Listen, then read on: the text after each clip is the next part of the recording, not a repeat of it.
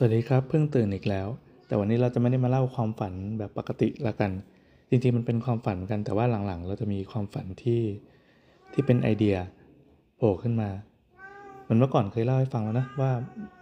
บางครั้งเราจะฝันคิดโลโก้ได้คิดงานได้อย่างล่าสุดคืออันนี้ที่ไม่ได้เล่าเพราะมันค่อนข้างเป็นเรื่องส่วนตัวมากๆก็คือลูกไปสอบเข้าโรงเรียนแห่งหนึ่งแล้วกันแล้วจะต้องมีการสอบผู้ปกครองด้วยเราฝันนานมากอะไม่เชิงฝันมันเป็นแบบกึ่งหลับกึ่งตื่นก็คือสมองยังทำงานอยู่อย่างหนักหน่วงเพราะว่าจะต้องสอบผู้ปกครองด้วยเราอินพุตข้อมูลเข้าไปตอนก่อนนอนเยอะหน่อยแล้วมันก็เลยเอาไปประมวลผลในสมองตอนที่หลับกลายเป็นว่าตอนนั้นคือมีการรวบรวมข้อมูลจำนวนมากแล้วก็มาจัดแบ่งวิธีการนำเสนออย่างเป็นระบบแล้วปรากฏว่าตื่นมาก็ได้ใช้จริงๆมีการกรุ๊ปปิ้งข้อมูลเพื่อเอาไว้สอบสัมภาษณ์เอาไว้สอบข้อเขียนมันดันเวิร์กว่ะซึ่งลูกจะสอบได้หรือไม่ได้มันอาจจะเป็นแบบที่ตอนฝันนั้นก็ได้เพราะว่าคะแนนผู้ปกครองเป็นครึ่งหนึ่งของลูกเลยนะอาจมีโรงเรียนแห่งหนึ่งแล้วกันอาจจะไม่เป็นไรวันนี้เราจะมาเล่าเรื่องของเมื่อกี้ตอนนี้คือเพิ่งตื่นใช่ปะคือ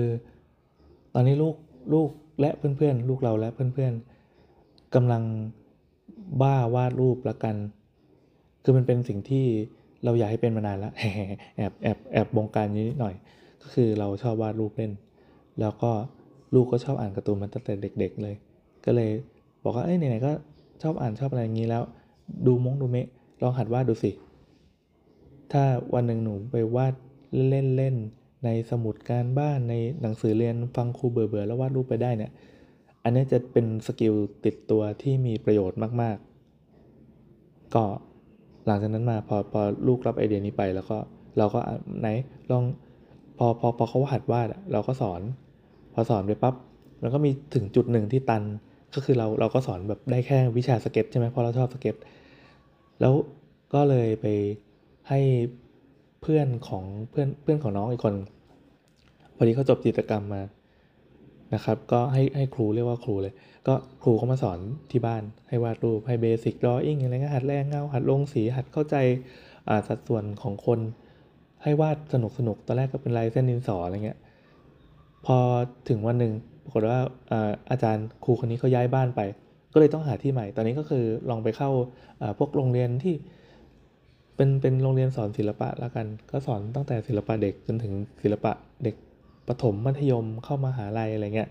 วิชาสถาปัตย์อะไรอย่างนี้แถวบ้านไม่ได้ไกลมากเพราะเราขี้เกียจเดินทางสรุปตอนนี้คือมีวิชาวาดรูปติดตัวแล้วตอนนี้ลูกก็เป็นคนที่ชอบวาดอย่างที่ว่าจริงๆก็คือวาดมันทุกเวลาที่ว่างเช่นมีโควต้าเล่นเกมวันละ1ชั่วโมงใช่ไหมหลังจากนั้นก็คือเอาวาดรูปเล่นเอามือถือมานั่นแหละแต่เขาวาดรูปวาดอนิเมะอะไรเขาเนี่ยทีนี้มันมีโจทย์อยู่ว่าเราจะไปยังไงต่อเพราะตอนนี้ลูกจะถนัดการวาดเหมือนเป็นโมเดลฟิกเกอร์เป็นตัวในตัวละครที่ชื่นชอบเช่นเจอภาพนี้มาก็วาดไอ้ตัวนี้น่ารักตัวนี้ที่เล่นในเกมอย่างเกม Genshin Impact หรือว่าอนิเมะก็แบบโอชิโนโกะอะไรเงี้ยพอวาดไปปั๊บมันจะยังวาดแค่นั้นไงเรารู้สึกว่ามันจะต้องมีวิธีทะลวงคอขวดตรงนี้สิเรารู้สึกว่าอยากให้วาดเพื่ออะไรสักอย่างแต่ว่ายังคิดไม่ออกว่าจะให้วาดอะไรแล้วเราจะสอนอะไรคือเรามีสกิลบางอย่างแต่แล้วเราก็ไม่ได้วาดเก่งเหมือนลูกตอนนี้คือลูกวาดเก่งกว่าแล้วไม่รู้จะสอนอะไรดีให้รู้สึกว่าเฮ้ยมันสนุกอะแล้วมันสามารถต่อยอดได้อีกเยอะตามที่เรารู้สึกว่ามันน่าจะเป็นปรากฏว่าคือเพื่อนลูกอะก็เป็นแก๊งวาดรูปเหมือนกันก็มี 2-3 คนเงี้ยวาดโคตรเก่งเลยคือมีเป็นเด็กที่มีพรสวรรค์แต่เด็กเลยคนที่เป็นเพื่อนนะแต่ยังไม่เปิดชื่อแล้วกันเพราะยังเด็กพอเขารวมตัวกันเขาก็จะวาดรูปบางทีเขาวาดรูปตามโจทย์บางทีก็วาดรูปสนุกขึ้นมาไปเล่นเกมวาดรูปกันนะซึ่งเฮ้ยทำไมเหมือนเด็กมันเริ่มมีแพชชั่นส่วนตัวกันแล้วเวลาเพื่อนมาเที่ยวบ้านก็อย่างเมื่อวานนะเมียก็บอกก็สอนวาดรูปดิแต่เราบอกก็ปล่อยให้เด็กเล่นก่อนแล้วกันว่าเพิ่งสอบเข้าม.1 กันเสร็จแต่ผลยังไม่ออกระหว่างนี้ก็อยากเล่นอะไรก็เล่นไปมันก็เลยเก็บไปฝันเมื่อกี้นี้พอช่วงใกล้จะตื่นสมองมันเริ่มทำงานมันเลยเอาไอ้สิ่งที่รับอินพุตเข้ามา มาประมวลผลแล้วก็ได้เป็นคอร์สเรียนที่เดี๋ยวเราจะไปใช้สอนลูกจริงๆเว้ยเอางี้เราพยายามจะหาชื่อซึ่งสิ่งนี้อยู่ในฝันนะสรุปชื่อออกมาได้ว่าอันนี้ซึ่งมันอาจจะไม่มีเหตุผลในเรื่องความจริงก็ได้นะเพราะตอนนี้เราตื่นแล้วมันชื่อว่าวิชา Communication Drawing Communication ก็เป็นแนวแบบการสื่อสารอะ Drawing ก็การวาดรูปเพื่อการสื่อสารวาดเล่าเรื่องการวาดเล่าเรื่องเฮ้ยแม่งเจ๋งอันนี้คืออยู่ในฝันอ่ะเราได้ชื่อแล้วคือการได้ชื่อมาเนี่ยมันเป็นสิ่งที่ประกอบไปด้วยถามว่าเราจะวาดอะไรใช่ไหมคือตอนเนี้ยปัญหาคือผู้เรียนไม่ใช่ปัญหาคือข้อจำกัดแล้วกันปัจจุบันนี้ผู้เรียนวาด subject ได้อย่างเดียวก็คือวาดตัวละครอนิเมะน่ารักยืนยิ้มโพสท่านั่งจบแต่ผู้สอนชอบวาดฉากชอบวาดบรรยากาศชอบวาดสเก็ตชอบวาดการ์ตูนแบบตีนป่าเขี่ยๆดังนั้นถ้าเอามาประกบกันก็มันจะคล้ายๆวิชาที่เราเคยเรียนแล้วได้ดีบวกมาก่อนอ่ะคือ architectural presentation มันคือวิชา present ในเชิงสถาปัตยกรรมแต่ว่าอันเนี้ยมันไม่ได้อยู่แค่สถาปัตยกรรมโอเคถ้าเราวาดเป็นสาแหลกไอ้สาแหลกนี่ก็ปรากฏในฝันกันนะเป็นสาแหลกใหญ่ก็คือ drawing drawing เสร็จปั๊บ drawing เพื่ออะไร drawing ไปเชิงจิตรกรรมก็ได้ซึ่งอาจจะเป็นแบบ painting อะไรเงี้ยเป็นแนวไอ้จิตรกรรมภาษาอังกฤษว่าอะไรลืมแล้วไม่เป็นไรเพิ่งตื่นก็เป็นจิตรกรรมเป็นเรื่องทางพาณิชย์เรื่องดีไซน์เรื่องกราฟิกมันจะมีเฉดของมันอยู่ว่าเราจะ drawing ไปแบบ pure art แค่ไหนart นี่เอง art หรือ commercial ใช่ป่ะแล้วมันจะมีสาแหลกที่แยกออกมาก็คือเรื่องการนำเสนอที่อยู่ฝั่ง commercial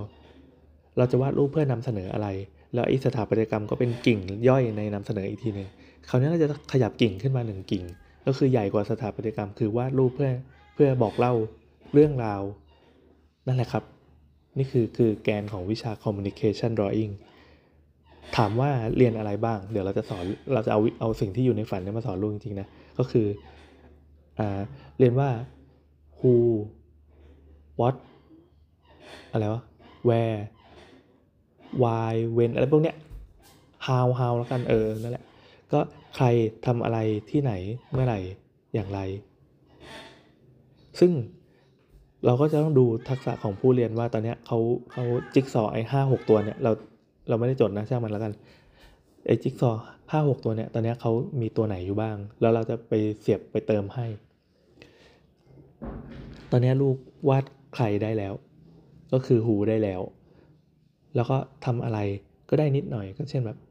สมมติว่ามีโจทย์ว่าให้ช่วยใส่ชุดอันนี้ให้หน่อยมันก็เป็นการโพสช่วยถือของนี้ให้หน่อยก็ยังพอได้ใครทำอะไรทีนี้ที่ไหนมันเป็นเรื่องของบรรยากาศเรื่องสถานที่เมื่อไหร่มันเป็นเรื่องของบรรยากาศเหมือนกันเมื่อไหร่อย่างไรคือมันมีฉากมันมีการเซตอย่างไรก็น่าจะเป็นการกระทำของตัวละครที่เกิดขึ้นนะเช่นแบบบอกว่าเฮ้ยนาย A ขับรถไปเจอแมวแล้วก็ปล่อยให้แมวข้ามถนนอะไรแบบนี้นี่คือสิ่งคือการประชุมกับตัวเองที่อยู่ในฝันนะใครทำอะไรไม่ได้อะไรอย่างไรมันมีอีกอันหนึ่งเราตื่นมาเราลืมแล้วเพราะว่าเริ่มมีเหตุผลแล้วรู้สึกว่ามันไม่ค่อยมีเซนในฝันแต่ก็ยังพอได้อยู่อ๋อคือเหมือนกระบวนการเรียนที่จะเกิดขึ้นในคอร์สเนี่ยมันคือใครทำอะไรที่ไหนเมื่อไหร่อย่างไรมันมีเรื่องบรรยากาศกระจุกกระจิกที่เกิดขึ้นด้วยเช่นแบบเหมือนเราเจน AI อ่ะเราจะไม่ได้บอกว่าคนนี้ยืนอยู่ตรงน้ำตกจบแต่คืนในน้ำตกอ่ะมันจะต้องมีกลิ่นของความชื้นมันจะต้องมีเสียงมันจะต้องมีแสงแดดมีอะไรอย่างเงี้ยคือ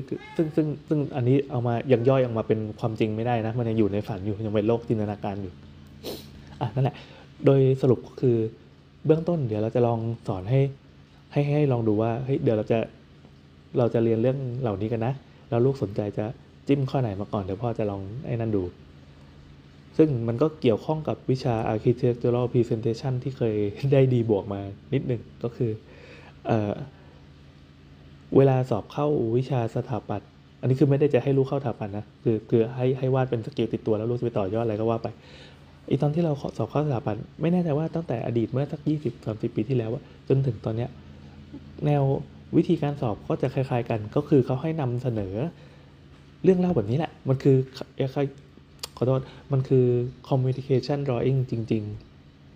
ๆเช่นตอนที่เราสอบอ่ะเขาให้โจทย์มาว่าหนูน้อยหมวกแดงเดินมากลางถนนไปบ้านคุณยายแล้วระหว่างทางมีหมาป่า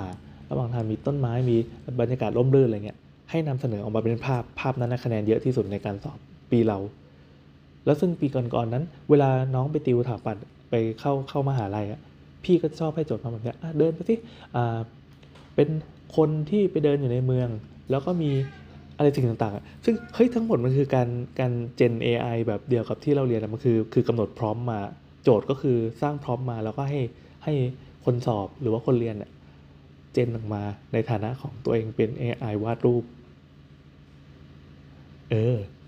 เริ่มมีเขาแล้วใช่ไหมเริ่มมีเขาว่าเฮ้ยไอสิ่งนี้มันเอามาสร้างได้จริงๆเราก็จะลองโยนโจทย์ไปเงี้ยเหมือนให้ลองนำเสนอดูว่ามันจะมีอะไรบ้างซึ่งสิ่งที่ยังขาดที่จะต้องสอนก่อนเลยก็เช่นพวกการจัดวางภาพ composition หรือว่าการนำเสนอจุดที่น่าสนใจในภาพเช่นแบบการทำเส้นทำสายตาหรืออะไรอื่นๆเนี่ยเฮ้ยคือวิชาที่เราเรียนมาเลยนี่หว่าไม่ใช่วิชาที่เราเรียนวิชาที่เราใช้สอบซึ่งตอนปีหนึ่งก็เรียนนั่นแหละแต่เราก็คะแนนห่วยๆไอ้พวกทักษะการวาดอย่างแน่นๆการลงสีเนียนๆการไล่gradient การไล่สีการแรงเงาเลยละก็เป็นเรื่องของรูปไปหรือว่าเทคนิคในการนำเสนอเนี่ยเช่นสีน้ำสีไม้ปากกาอย่างเดียวหรือว่าอะคริลิกอะไรพวกนี้ก็ให้เป็นหน้าที่เป็นความถนัดของแต่ละคนไปเราจะสนใจเรื่อง communication drawing อย่างเดียวนั่นหรอกไหมมันมีเรื่อง background อยู่อันนี้เริ่มกระจายละก็คือวันนี้จบแค่นี้นะครับมันมีเรื่อง background เช่นมันอันนี้ทั้งหมดมันอยู่ในฝันนะตอนที่คุยถึงเรื่อง composition อ่ะเขาบอกอ๋อที่ลูกเดี๋ยวจะต้องสอนลูกว่าเรื่องอ๋อมันมี background มันแปลว่าอย่างนี้ subject มันแปลว่าอย่างนี้ foreground มันแปลว่าอย่างนี้แล้วเราจะลองออกแบบไอ้พวกสิ่งต่างๆแล้วมาประกอบดูในรูปอ๋อนี่วิธีการสอนอันหนึ่งที่อยู่ในฝันก็คือให้ลองเลือกรูป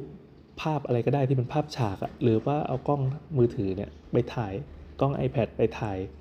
ภาพบรรยากาศอย่างนี้จริงๆแล้วเอาตัวละครที่เราชอบไปนั่งอยู่ในนั้นดังนั้นมันก็เหมือนเป็นการตัดต่อภาพประมาณหนึ่งก็คือเช่นในห้องรับแขกมีโซฟาอะไรเงี้ยเราไปถ่ายห้องว่างๆไว้แล้วตัวละครไปนั่งกินชากินกาแฟกินเค้กกันนี่แหละคือวิชา communication drawing ที่เราอยากวาดอยากเรียนอยากสอนโอเคครับและนี่ก็เป็นไอเดียที่ผุดมาเองจากความฝันของวันนี้ว่าแต่เรากดอัดเสร็จแล้วเราจะปลดล็อกมือถือไงวะเนี่ย